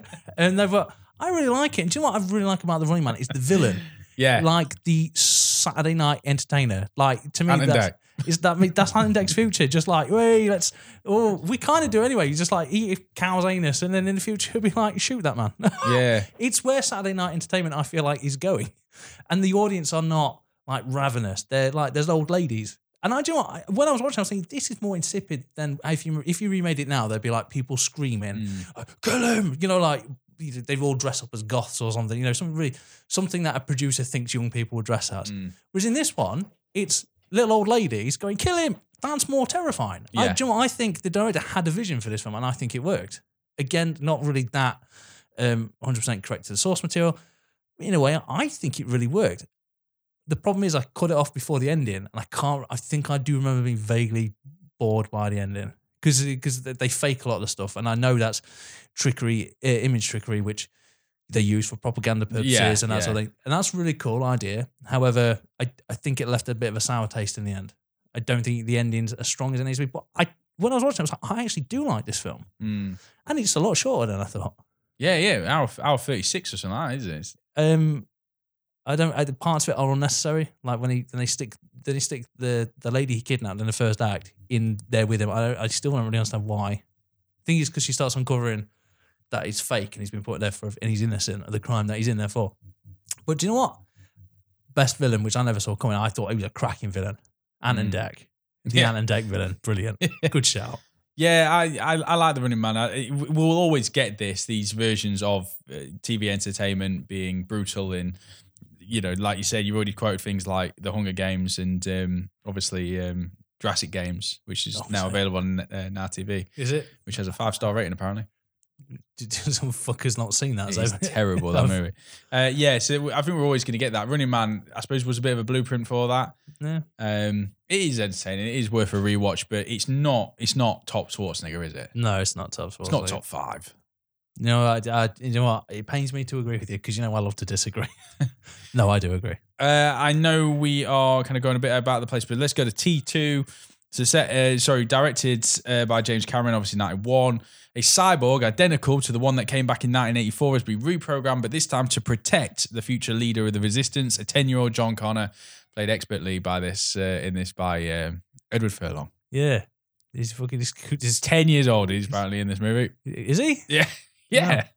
Do you remember when I was ten? I think I might maybe still piss in the bed, let alone I was around my nan's house watching Alien. Like, he's robbing from a cash machine. Um, do you know what peak Schwarzenegger? If I know I'm not that sort of person, but if you look at his body shape, it's probably the best shape he'd ever be in. As in, uh, if you look at it from a movie standpoint, he wasn't overly muscly. The six pack, he was kind of look. He looked effortless. He looked cool. He's tall. Pairing with a kid again, but this time it works in the favor. And you don't get the killing machine that you got from the first one because uh, director's cut again, I believe. And they cut open his head, change his microchip so he can learn. So he starts to evolve. So he, he actually acts kind of like a simpleton child who slowly starts to evolve. He learns how to smile, which is a bullshit scene. But instantly makes that movie brilliant. Yeah, exactly. So, but, but really, so actually, if you'd argue more acting than hmm. Terminator 1, where in Terminator 1 is absence of acting is what draws you in. In this one, it's his absence of acting, but then he does evolve hmm. as a character as the film goes on. To me, it goes back to that point we were saying about muscly men or, or or superhero characters looking out for a kid is something that connects with audiences, particularly of this time. And you had to then make the Terminator more human like to get that connection for audiences, for parents watching that movie to kind of associate with. So you so, uh, great. So you've got great Ryan, you've got a great storyline, you've got the greatest version of the Terminator. You even get a great cameo from Michael Bien, Bien, Bean, whatever we decided. We But got it- it wrong last time. We so- got it. We've got it wrong every time we say it, mate. It's probably his name's Kraken. There you go, Michael Kraken. Michael Kraken. However, there's one thing that we're not mentioning. If you need, if the best Schwarzenegger movie does, Schwarzenegger's not even the best thing in it because you've got fucking Sarah Connor, who at this moment is quite possibly one of the best action heroes of all time Yeah. because of this film. Yeah. And uh, do you know what? We did a Terminator episode and we barely talked about Arnold Schwarzenegger when we were talking about this film because Sarah Connor, he's fucking phenomenal in this film. Especially seeing where she breaks down when she's killing cyborgs down. Yeah. um, I just really love this. I this film to me. See, this is what I don't understand about myself. Is I'm dead set. I prefer Terminator One. I think it's a better film. But we're talking about Terminator Two. I've got a smile on my face, mate, and I I want to watch this film. It's the one film I haven't seen this week. Terminator 2 is is easily the film I watched the most from Schwarzenegger. Yeah, It's easily it's it's instantly rewatchable. Every year I'm going to watch it. Every year I enjoy it. It's one of the best things about that movie, other than certain characters. Also, special mention to Robert Patrick, who your job is to be more terrifying than the Terminator in the first movie. You're half the size, a third of the size of Schwarzenegger. He does that stoic, deadly assassin um, policeman as well for the majority of this movie. So he could be anyone they wants to be after the game's up. You know, after Yeah. he may as well like come after him. well, you know, just was like a president. Yeah. just be like Yeah. fuck it. He come, you know, he's fucking terrifying. Going all the way to that scene, I would have loved to have been in the cinema had it not been revealed that uh, Schwarzenegger is the um, The good guy. is the good guy. He Up goes- until that scene in the uh, in the arcade or in the shopping mall where they both come in the. Now I know in one of the versions you see Robert Patrick kill the policeman to get his uniform, but in the other cut you don't, and that made I thought was the the superior cut because up until that point you didn't know who the good guy was. Wasn't? I believe that's what they were going for in the trailers, but the marketing campaign was like, no, you need to sell Arnold Schwarzenegger now big star as the good guy because they Mm. won't watch it as a villain, which kind of ruins the point because you're supposed to think as a moviegoer up until that point, Mm. oh my God, the Schwarzenegger's a kid because he's running away from Schwarzenegger and his Robert Patrick then appears and then he's like, and then Schwarzenegger says, "Get down," Mm. and then and dangerously close to an accent. Then, but that's yeah, I would completely agree. That to me makes more sense as a moviegoer. Yeah. The only downside, is I believe, when I watched this film, the kid who showed it to me was like, "Oh, it's like the first one, but he's a good guy in this one." So it was kind of ruined before. Yeah. However, this one has to be number one contender already because it's got Xander Berkeley and everyone fucking loves Xander Everyone Berkeley loves Xander Berkeley, yeah. In his in his famous most famous role, man getting stabbed. man, man stabbed whilst drinking milk. But instantly, people know who you're talking about. yeah, exactly. Yeah. But uh, I, I've- the, this movie is is brilliant as well. I, I think paced to perfection. Every moment of this of this film, you're like, oh, we're getting to that scene. Here it comes, or whatever it is. Right the way to the smelting pot, the place at the end, um, which would later be used as the backdrop for the uh, Super Mario Brothers movie. oh, a great film. I'm well. always going to throw that in there as trivia because I think that's a phenomenal. there is, um, and do you know what? It's a long film, especially director's Yeah, cut. two twenty. You're aware it's a long film, but you don't care, Mm-mm. and that's a testament. That's Mm. such a good. It's a. Do you know what? I remember watching it as a kid. Even as a kid, it, it held my it held my attention. Yeah, and he still does now. I'd never get bored of any any point in this movie. It's a shame though, in it, that this film gave rise to like the Terminators after. So you always have to blame in some way this film to Yeah. show that a sequel could work. And it broke the sequel curse, and you know it's one of the best sequels of all time. It's it does that rare thing where it is a sorry, you might be able to hear my cat. Um, it, it did a rare thing where it was able to surpass the original in Mm. some ways. Don't because it wrong changed the genre. because it changed on. And there's only one other film I can really think of done that. That's Alien. The amount of times you can have that debate with someone, which is better, Alien or Aliens? How many times you have the debate, which is better, Terminator, Terminator Two? I just think Terminator One as a horror film is phenomenal. Mm, Terminator Two is an action film, just like Yeah. Alien is. And do you know what? There's nothing wrong with that. no, no, no. Yeah, Terminator Two is a strong contender, possible for my number one pick. It is possible. However, I, I've done a bit of research, and I know which one mine's which one mine is. I'm going to go to 94 next and talk about a movie that I was never too fond of, but is a cult classic. And that is True Lies from You 94. fucking avert me here, mate. We're keeping on the James Cameron train. This is a movie that I am aware of how long it is.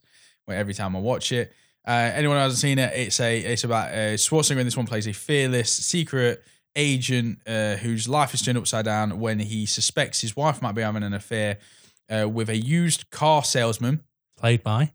Bill Paxton. Yep. Uh, whilst at the same time, terrorists are smuggling in nuclear warheads into the USA. It is a American version of James Bond. That's what they went for. Yeah.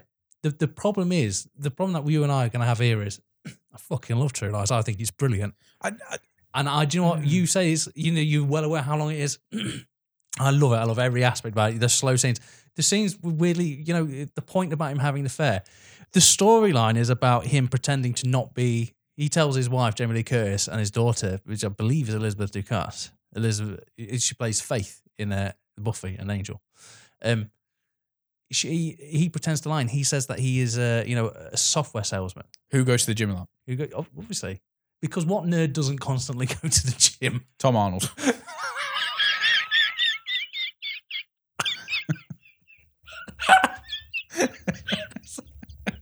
so, you alright? You okay there? Sometimes you know what, mate. I knew he was in it, but I didn't expect you to throw it at me like that. Yeah. Come on, it's because you were so quick as well. It's like you knew that point was going to be made. but no, you got a good shout, Tom Arnold. But basically, he spends. Do you want uh, Tom Arnold's really good in this film? I really liked the Yeah. comic, the com- comedic element of this. I really like this film. Jamie Lee Curtis, I've always been a huge fan of. She's drop dead amazing in this. She spins on a she spins on a wheel. She's up there with Arnold Schwarzenegger for for quickly changing her character. She's like the devoting wife, but then at the same time, she's like ultra cool by the end of it.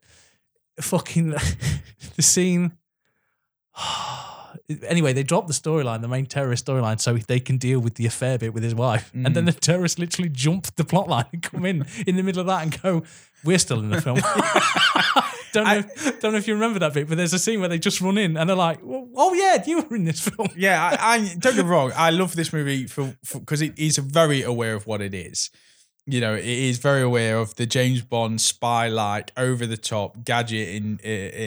Um, Even the X-rays when they're walking through the thing are ridiculous. yeah, you know the the finale scenes, all of it. There's Uzi down the stairs, all that stuff is all over. The, the, uh, you know, the writers were like, "Fuck, we can't get anything else in this." Put Schwarzenegger on a horse at some point. Right, fine, we'll get that in there. You know, it's just going through the city. Yeah, yeah, we've got this. It's just got everything in it. It is entertaining. It's just for me, it's not a go-to movie. If it, if I was flicking through the channels and it was on, regardless of wherever it is, I would probably keep it on. If it was halfway through, I'd be like, yeah, I know the beginning. You know, if it was just starting, I would probably go, uh, you know, I've got work tomorrow. Oh no, I do you know what? I this film isn't on enough for me. I love True Lies, and every time it's on, I, I might go seek it out because it's a film I don't own and I don't know why. And do you know what? At the end, when Tom, Tom Arnold's giving out, it's like next time you're in a fan, Harry. I really like that. Every aspect of this film, I actually quite enjoy. Do you know what? I quite like True Lies. Is it top tier Schwarzenegger? Yes, I think it is. I think it's top tier as well. Is it? Is the storyline as good as Terminator and Terminator Two? And is the action as good as Predator? No, but this is this is a good fun film. Hmm. This is what I want in '94. What do I expect from a '94 action film starring Arnold Schwarzenegger? This perfect. I fucking love True Lies. Was it '94? Was it '97? No, no, it's not for yeah. Yeah, so to me, this is peak 94. This is peak, sorry, this is peak ni- 90s uh, Arnold Schwarzenegger, nearing his prime. And I've got no problem with that whatsoever. Colour me Arnie. I mean, considering he did Junior the same year, so it came out the same year. It is, do you know what your problem with Junior is? Is that I don't think Arnold Schwarzenegger would ever give birth to a baby.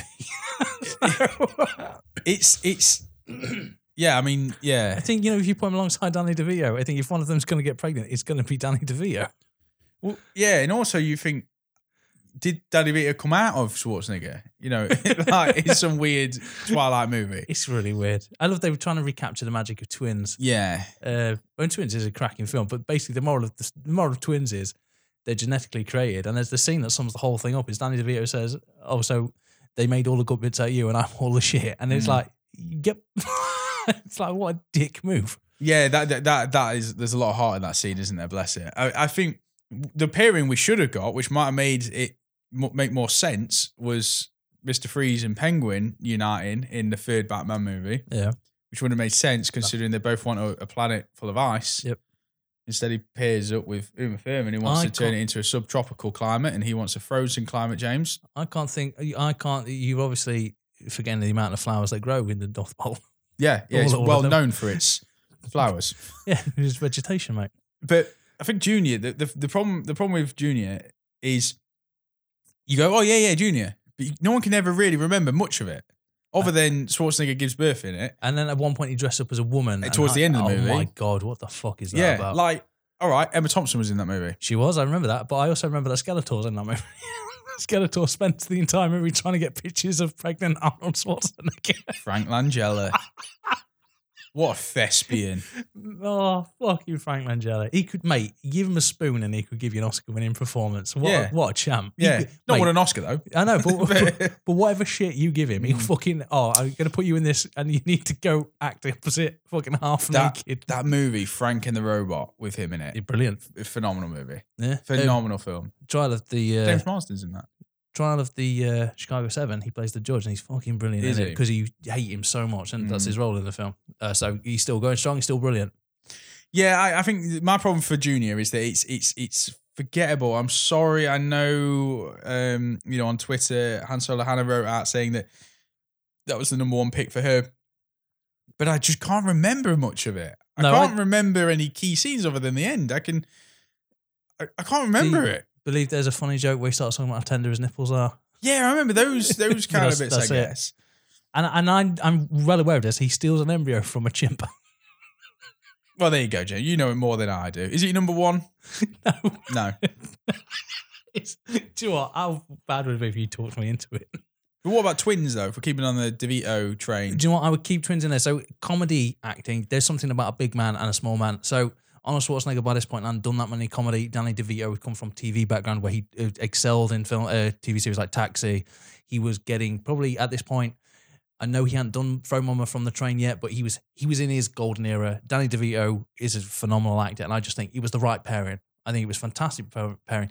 It's a good story. However, there's not that much storyline into it. They have to insert like a the bad brother owes money to it, and it's a fish. The majority of the first two acts is a fish out of water comedy, like Arnold Schwarzenegger doesn't know anything about microwave, or you know the clothes he wears, because he's been sheltered, or you know he can lift the whole car on top of it. So it's about Danny DeVito manipulating his brother, his twin brother, because he doesn't believe they're twins. Because he shows up and goes, "We're twins." He's like, "Yeah, of course we are."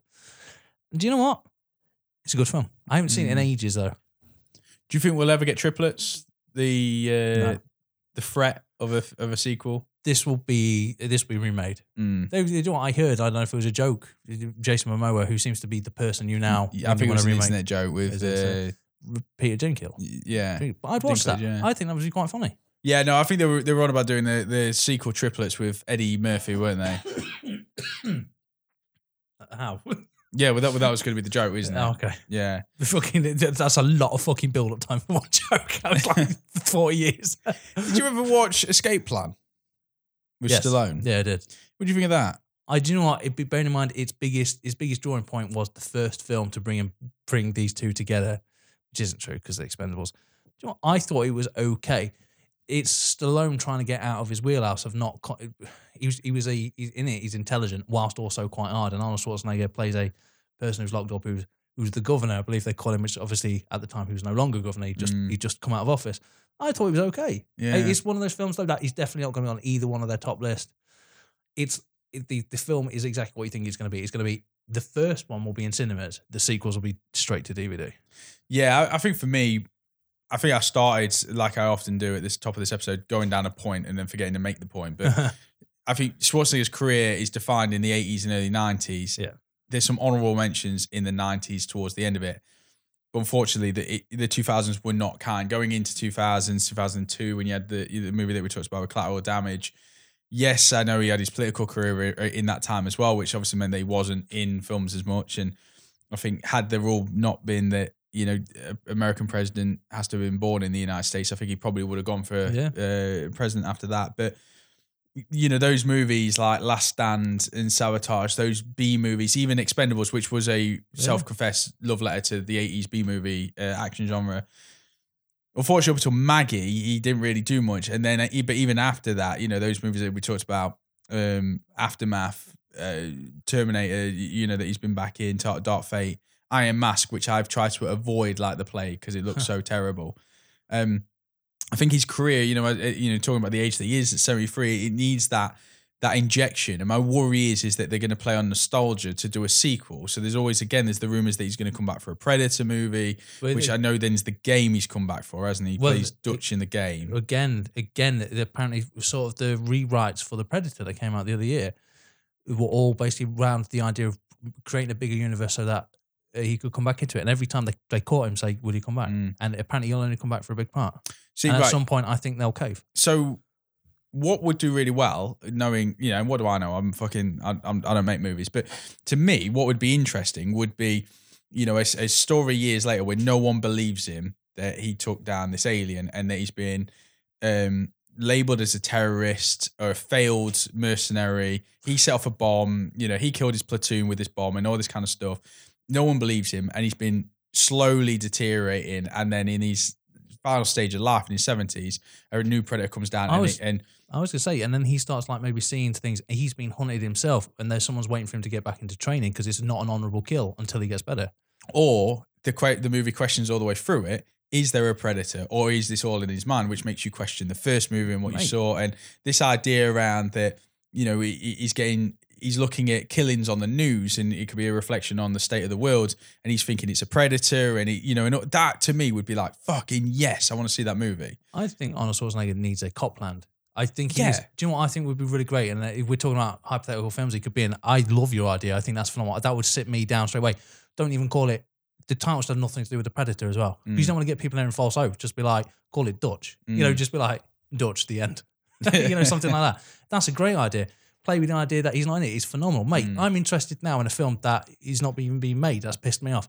I reckon he just needs he needs to play a sheriff in a town. There's been a horrific murder, and but he's always because he's he used to be a big man. They're like you need to beat it out of the criminals, but he's like no, he needs to use his head. Hmm. And I just think that'd be amazing because Tommy Lee Jones, no Country for Old Men style. no no style or you know yeah yeah mate I hmm. fucking love to see it and I think after watching Mate he's got it in him I think he's got one great performance left in him one hmm. one top tier performance It left. would be nice to see him get the nod from the academy, wouldn't it? Yeah. Everything he's achieved in his life, which most people, if you could write a fictional life, wouldn't come up with something as good as what Schwarzenegger's done in his lifetime and the the multiple things he's done. But it would be awesome, wouldn't it, to see him get that Oscar nod Yeah. or that, you know, that from his peers saying "fucking a," you know, like we talked about last week with Mickey Rourke and the rest wrestler. Yeah. Doesn't even have to win it. In fact, actually being nominated and not winning it would be fucking fascinating. Just You- And would be humble and yeah. But he has to give a he needs to point a decent film, not fucking Aftermath 12 to happening. You know, you need to give him something. Yeah. Well, he signed up to do Kung- uh, Kung Fury 2, so Oh, thank God for that. and and then the Legend of Conan, which we uh, said a- again, you know, about coming back to revise. it's and- time, it's time to flog that dead horse. Yeah. it's time. Yeah, well, they keep they keep talking about a Conan reboot, don't they? Red Sonja reboot, and Bryan Singer was once attached to it. Oh, I wonder what happened there. Yeah. It's another bygone era. This is another person's name you can no longer say out loud. Well, I said it, James. Yeah, I, right, I- Armie Hammer, calm down. yeah, I, I hope that he does come back. You know, they, they- you know, like say the, the Predator movie, you know, uh, um, a, a Terminator movie, you know, where it's not balls to the wall action. You know, it's very tame. You know, like that. I- Actually, in Terminator Dark Fate, we said this on the Terminator episode. There is a better movie about a Terminator fulfilling its mission and being stuck in our time when its mission is complete. Like, because you would have to self destruct, or that, or the second mission would be you need to get into the hands of scientists, i.e., Cyberdyne, so that they can accelerate the production of these machines. You need to give them the technology, the key. Or, but at the same time, they can't do it because they can't do it too fast. So, so Hmm. maybe the idea is that he has to continue the the uh, like the company still needs to make it on time, so he protects he protects the company. Just like this Hmm. idea that he you know, takes out like journalists, maybe. Or, you know, a- there's a better story in there. But the problem with sequels now is people think you, and it's not a new problem. Think of like Avengers is the perfect excuse. You know, New York was in danger, then the planet was in danger, then reality itself was in danger. It- it- it's also 24. 24 was like start off with a simple assassination, then a nuclear bomb, then a gas attack, and then it was 4,000 nuclear bombs. Just because you go bigger doesn't mean to say you get better. Logan is a story about Fuck, I was just about to bring Logan Oh, up. Sorry, yeah, yeah, no, it's perfect, perfect. and, and but, but Logan works on so many levels because it doesn't do that. It takes back the films that really excel are the ones that don't do that. Um, Batman Begins is about taking back a city. The Dark Knight is about taking back the soul of a city. The third one, which is probably the weakest, I think, of the three, is when they bring in a nuclear weapon and it's about a city because you've increased the terror. Just because you've increased the terror, you take away the focus from your characters. And that's the problem with the Terminator. Because there's a robot and has no history, you could hmm. create so many more backstories. But no, it's always comes back in time, has to kill John Connor. yeah, yeah, well, but again, that paradox that you're describing, that vehicle within sequels, bigger, bolder, badder, you know, more explosive. At the same time, Schwarzenegger has helped to create. I mean, Yeah. that Terminator is that, isn't it? It's like, well, we can't do Terminator again. Fuck it, we're gonna do Terminator 2, and it's gonna be balls to the wall. It's gonna be bigger, bolder, and, and more exciting, and and whatever it is. I'm not saying it doesn't work. I'm just saying it doesn't always work. do- yeah, yeah. And Logan probably being the best. example, You know, they were fighting for what in Logan he's just trying to protect the little girl, whereas Hmm. the film before that, in fairly certain, he was trying to protect the oxygen from being sucked out by the baddie. I don't, I don't know. I don't know. I, I, I fucking yeah. We've got to do the X Men films just because they don't make sense to me. Dude, every every two years, I'll just watch the X Men films for no reason. Yeah, I, I I'm gonna have to try and figure out a week when I've got time to bosh as many X Men movies as I can. I could probably not watch the third one just because I don't want to.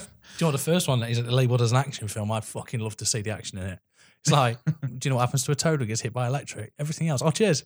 And then sh- she's a teacher in that school. Fucking thanks, Tom. I started, wa- I started watching the animated series of uh, X Men, Which one? The old one. the old one. Mate, yeah, yeah, it's on Disney. Yeah, so like, Love just, that just theme that music. theme.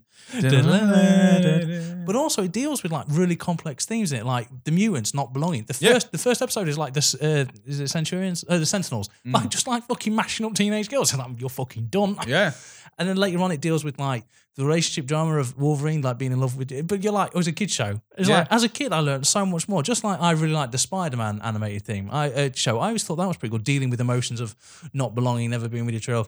Whereas you know, kids today are just like, oh, let's throw a pie at someone. Fucking Ant and Dec ruined it. once again. So yeah, I mean, linking back to Schwarzenegger, Schwarzenegger playing an aging superhero who is no longer super or a hero, like the mentor. And no just one. needs one last fix, and that could be like like what Rambo has often tried to do, particularly the last Rambo movie. You know, where he's Mm. going to save someone from a gang, Yeah. you know, or something like that. You know, we could, No, I really like that. I, that that would be an interesting dynamic. He's no longer bulletproof. He's no longer got these things. do you know what would be the best? The best casting would be that he's the older gentleman. He's the, he's maybe the retired superhero, like you say, who's who's as after age his powers have diminished, and The Rock, who basically has replaced Mm. him as the action hero, if you will, is the new guy who's like cocky and sure, but and maybe they come across a scene or something together, and you know he's got the old school intuition, but The Rock's got the new way of thinking, and that there you go. Digital and analog you know, mechanics but, there. But then it's like we need to do some good old fashioned police work, and then the rock's like, oh know, let's tweet a photo. Uh, you know, that sort of thing. That different world dynamic Mm. would work, especially because you've got like a natural progression. Then you've got the the eighties, nineties action hero, the action hero, Mm. and then you've got the Rock, which is which is the action hero now. We've defined, uh, we've changed genres.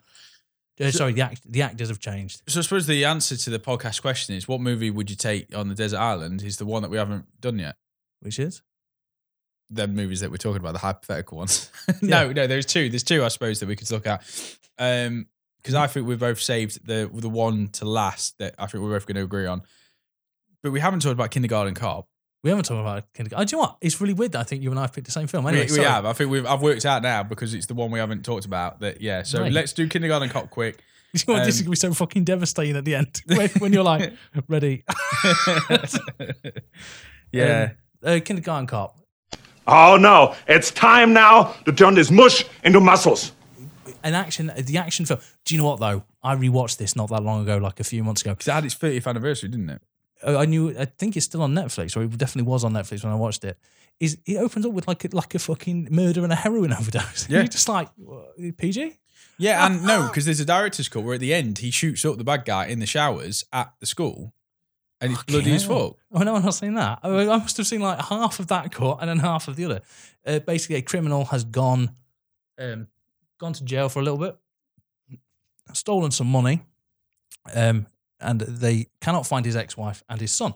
So they send Arnold Schwarzenegger to play. He, to be fair, he's not the undercover. He's not the undercover operative. It's a female agent, but she gets sick the day before, so he has to pretend to be Mr. Kimball, and he teaches a kindergarten class.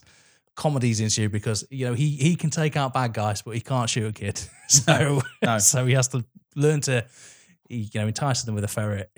He, all day he's teaching kids, and all night he's at the gym. That's the only way. It's the only way it works.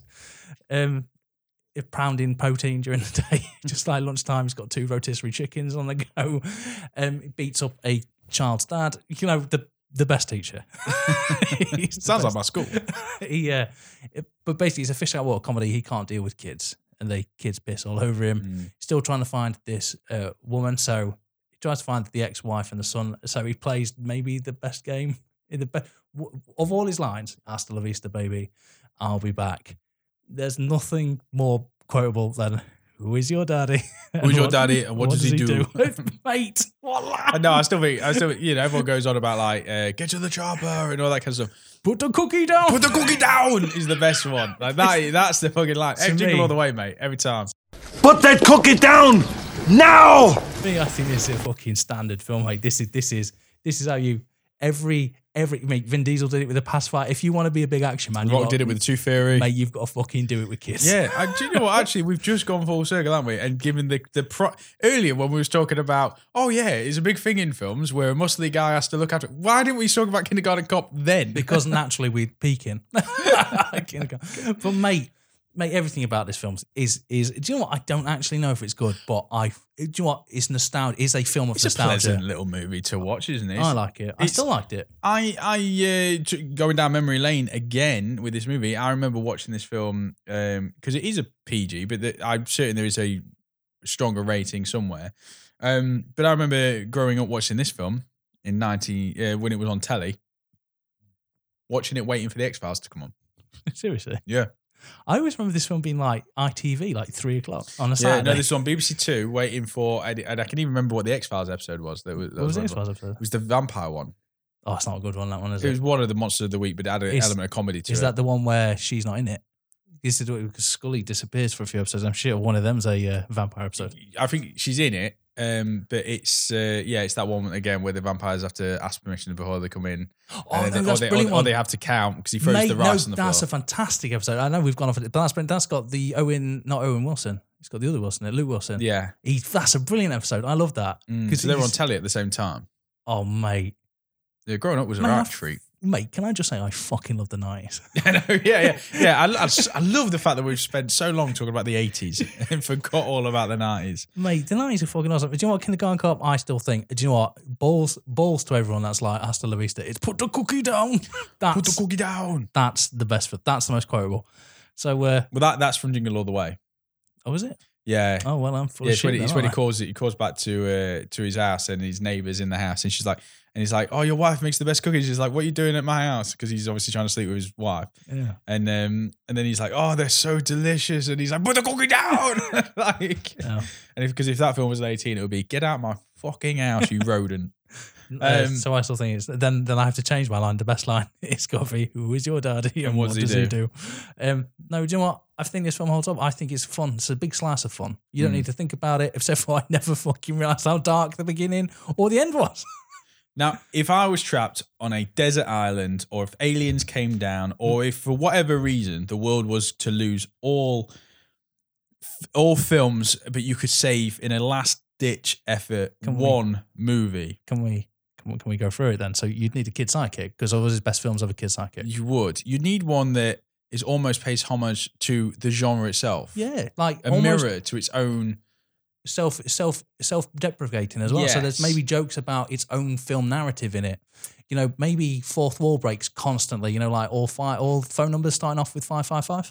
Yeah. Maybe a cam- kind of cameo from Stallone, who we know is his best friend. Yeah, a, a, a off-screen rivalry, on-screen Yeah. friendship. I think it also needs a thespian villain. It does need a thespian. Do you know what? Technically, I think it would need two. I think it would need it would need a thespian villain. But at the same time, if we're talking about movies, what is the ultimate villain that you must defeat? Death. Mate, mate, mate, I would have death. and I would have someone who potentially helps hobbits and knows a lot about rings. Mate, that's who I would pick as well because it only makes sense. Now, what do you want from? I think if it's going to be an action film, it's got to be action. So I, I think he's got to be a cop.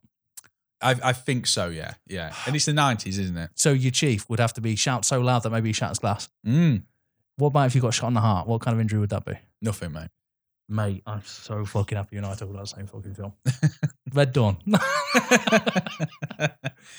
Uh, we are, of course, talking about the amazing movie from 1993, Last Action Hero, directed by John McTiernan. If you don't know, go do your homework. you fucking sort it out. Go do your own work. Uh, Last Action Hero is brilliant for all the right reasons. This movie, it, I I rented this movie from Blockbuster as a kid. Uh, we went to the Blockbuster every Friday, uh, and I grew up with a brother and two sisters. Every week, uh, one of the boys, so me and my brother, got to pick a film, and one of my sisters, and then you'd alternate. Hands down, we got Last Action Hero fifty times. Mate, you, you had a good childhood. I, this film's brilliant. Do you know what? Mm. And also, I skipped secondary school to go to the cinema. Yeah, yeah, I, it was at a time when I was doing all right at school, so it didn't really Mm. But I used to skip it all the time, and we'd go to the cinema just like this. The main character does, falls in love with movies. Mm. Do you know what I was really pissed off about is the the main actor, uh, the main character, the child whose name I've forgotten, goes to like a really rundown cinema, like an old school theater kind of cinema. I always wanted that. I always wanted to, you know, weirdly. There's a weird old man in it, but then again, you know, it's nice. You could have weird old man It's Robert Prosky who, who uh, gives gifts. yeah, who, yeah, but he he's like your go-to old man yeah, in in like kids movies. Hey, do you know what? It's a he finds a magical. Do you know what? Fuck it, I love this. There's like, how do we explain in? How do we explain how he gets into the world of movies? Oh, I got a ticket from Houdini. Fuck it, do don't do storyline done. what what I love about this is yeah, so you so you got a kid who goes into into the movie world, which as someone of that similar age when that when I first watched that movie, Mate, that was amazing. yeah, exactly. That was so amazing, and I loved how everything was movie like. I loved the you know that we talked about the cameos, the you know the Robert Patrick's in it in Rob one Patrick, scene. Danny DeVito voices an animated cat, and no one ever goes, "It's an animated cat." yeah, all the stuff that happens and the, the over the top, the cell, like like we said about the the making pokes at its own genre, um, is so fun. And then it gets even more interesting when Schwarzenegger comes out of the movie and It's like realizes he's not bulletproof and guns don't have infinite ammo. he plays a chicken and he loses something Yeah. that's never heard of before. But then again, the the villain finds that in the real world, he's he's, He's got the upper hand, He's yeah. got the upper hand because he comes out and shoots a person, and then basically doesn't uh, the immediately the sirens don't start, and then the best scene, and it's Charles Dance that plays this, and then Mm. we should mention that because he's fucking brilliant. This he just goes, "Hello everyone, I've just killed a man," and the Mm. smoke just goes, "Shut up, mate! What a fucking what a fucking film." You also got Tom Noonan in it, the axe wielding, yellow coat wearing psychopath who. Who's, who's brilliant. When Well, I just watched Manhunter as well, and was like, "This dude is like off his head."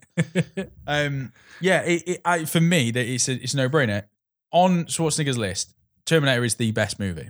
Yep. Is uh, for me, it's the best movie. The most fun is probably Predator.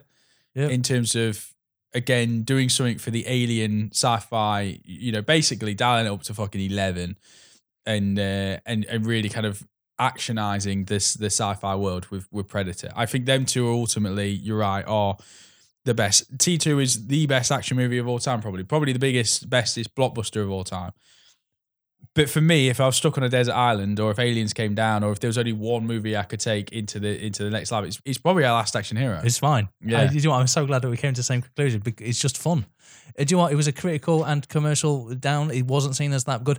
There's even a scene, and I alluded to earlier, mate, where he plays Hamlet. That's why I Yeah. mentioned it earlier, mate. I, mate, you and me. Mam- Hamlet with a shotgun, uh, with a machine gun. Uh, yeah, he- he's just like he, I can't, he says the line and it doesn't. He goes to be or not to be. Yeah. and he like lights a cigar, mate. Fucking Arnold Schwarzenegger at his peak, taking the piss of himself, Mm. acting really well. I really like. It's a long film as well, Mm. uh, but doesn't feel like a long film.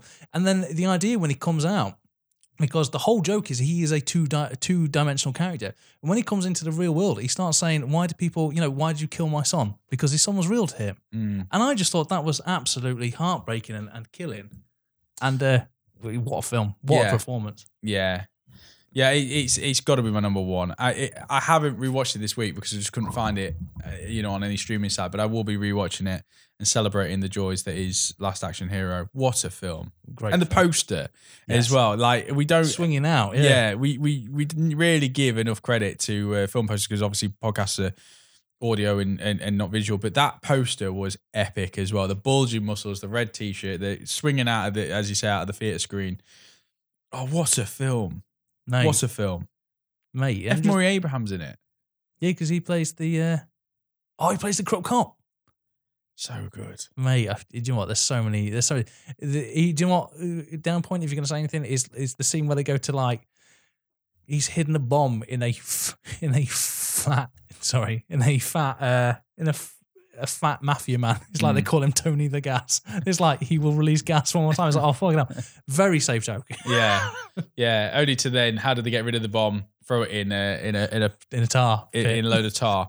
Which at the same time, Jurassic Park was just coming out, and there's the big dinosaur. It's all tied in, you know. Oh, he's, do you know what? It's brilliant. I can't remember. He came up against something. Was it Jurassic Park that kind of killed it? Mm. But do you know what? The film might not have got the critical success. It might not have got the commercial success. I think it's fucking brilliant. I love that film. And do you know what? The, the end scene where the end scene where it all comes together, like the the fictional characters alongside the the real characters. Oh, do you know what, mate? Oh, what a film! I want to watch that. He comes across Arnold Schwarzenegger at one point. It's like we should do double work together. It's like shut up, Arnold. I want about that I want the fake Arnold. no one loves you. Last Action Hero is the film. And in true sorry you're in my seat fashion, no one put Last Action Hero when we put it online uh, as a uh, as a as a favorite. So we've got it wrong with the listeners. Yeah. They're- obviously going to be disgruntled and, and upset. But that's the point of this podcast. Yeah, to irritate people. Yeah. I think it's best. I think it shows off. You know, I've said this point like eighty times, so I don't know why I'm remaking it. I think it shows off all the best aspects of him: actual drama, comedy, timing, and his fucking action abilities. Mm.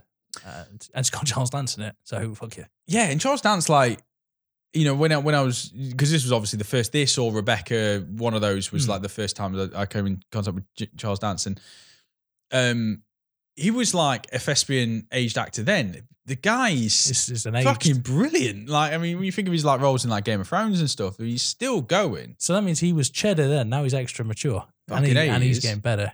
Do you know what? It, the problem is he picks shit movies. Mm. Like I, he did Last Action Hero, which is good, but then he showed up in fucking as an eco terrorist in maybe they'd like Godzilla, Oh, Godzilla, which might have been the worst casting maybe ever.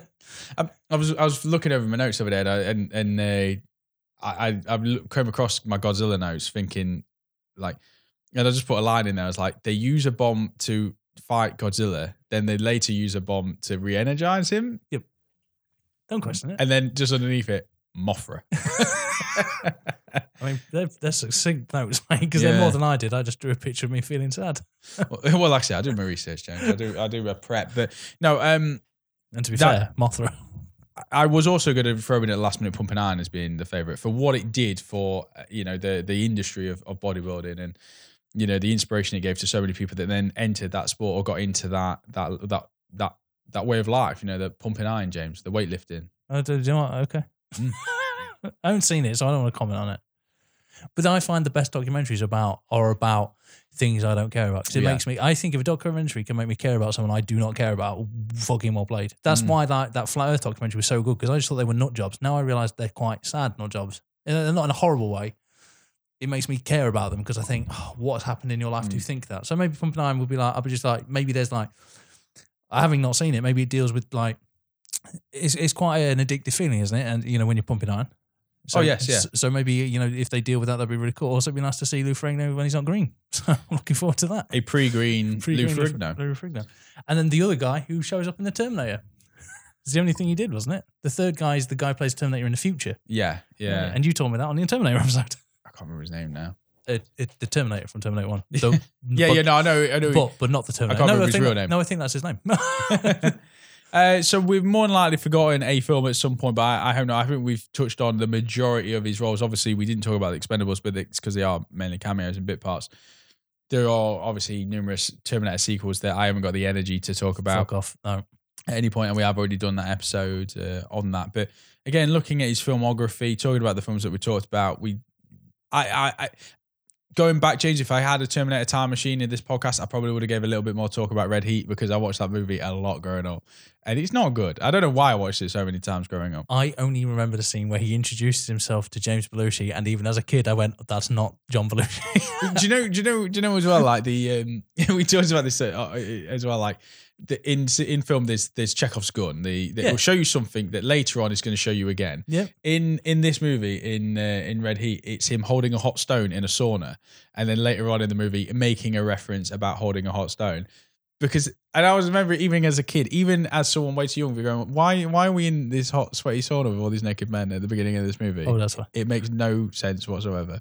And at the end, he's like, Belushi says something to him. He's like, so you're like, oh, this must be really difficult. And he goes, try holding a hot stone. And it's like, that makes no sense. There's no context to that, other than that we saw this weird sauna scene at the beginning. Good. I'm glad. Yeah. Good movie, though. what, watched that opening scene way too many times as a kid. Uh, Sorry. I yeah, and obviously Conan the Destroyer we didn't talk about, but um, I think we got the nuts and bolts of it. If we got it wrong, do let us know. Reach out to us. Um, but ultimately, this episode had one goal in mind, other than naming our favorite, the one that we take, our desert island disc, if you like, the one that we're going to take to that desert island. It was just also to just have a you know a romp, an hour and forty minute talk about the career of Arnold Schwarzenegger, which is utterly fascinating. Cracking the uh, the American dream. Yeah, And up there was Stallone. They came. They came Mm. here with a dream. They wanted to do something. Mr. Olympia. He came from nothing. He came from Nazi stock. yes, yeah. so you know, he- the human race did a very good job of forgiving him, but it's not his fault. That's what his dad chose to do. Anyway, we're desperate to get off the topic of the Nazis right now and just say, what a career! yeah, yeah. Fucking that was. I do. you know what, I was in there for three sentences and they felt bad. Edit them out. We don't edit this podcast, James. That has been our show for this week. Do let us know how you get on. If you did like this show, don't forget to leave us a review. Um, if you can share on social media sites, that'd be absolutely great. Reach out to us if you want to be on a show. Just DM us. As long as you've got a USB microphone and a laptop, you can be on a show. So do reach out to us if you want to be on a show as well. Um, and let us know what you want to talk about or you, what you want us to talk about. I think that made sense. yeah, it is. Other than that, there's nothing left to say then. Good afternoon, good evening, and good night. And goodbye. No, no, no, no, no, no. Wait, wait. Uh, redo the ending. Or the whole, the No, no. Just bit. you need the goodbye bits. I've got a great thing. Don't see you later. Good afternoon, good evening, good night. I'll be back next week. New episodes every Monday. With it. Totally. Put the cookie down. Who told you you can eat my cookies?